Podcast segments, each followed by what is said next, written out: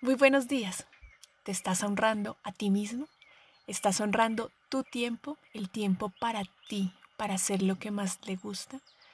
¿O pasas horas y horas sentado haciendo cosas del trabajo? Porque a mí sí me pasa eso.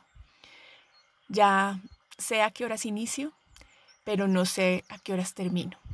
Porque incluso subo a mi cama con el computador portátil respondiendo correos, haciendo cosas.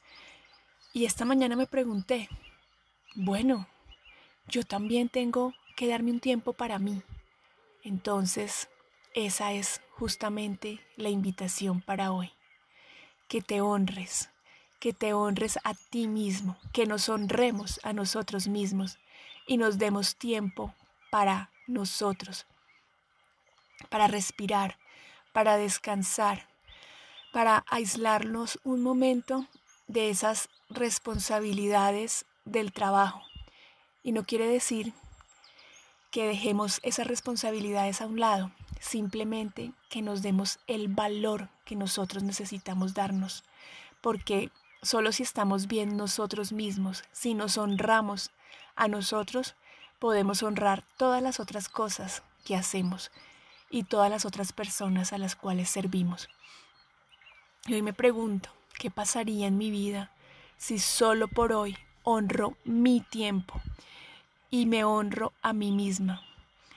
Parando cuando se necesite parar, dejando a un lado las cosas que tenga que dejar a un lado y sencillamente dándome el espacio que requiero. ¿Te atreves también tú a tomarte hoy un momento para ti? Y no es como decía hace un rato, dejar de hacer lo que nos corresponde, sino saber hasta qué momento tenemos que hacerlo y en qué momento somos nosotros los que vamos en ese lugar de nuestra agenda. Porque aunque hago muchas cosas y procuro hacer cosas por mí, y lo mismo de pronto nos está pasando a muchos, no nos estamos dando ese lugar en la agenda. Te pones en tu agenda, en la agenda de tu vida y de tu día, ¿Estás dejando ese espacio para esa reunión contigo mismo?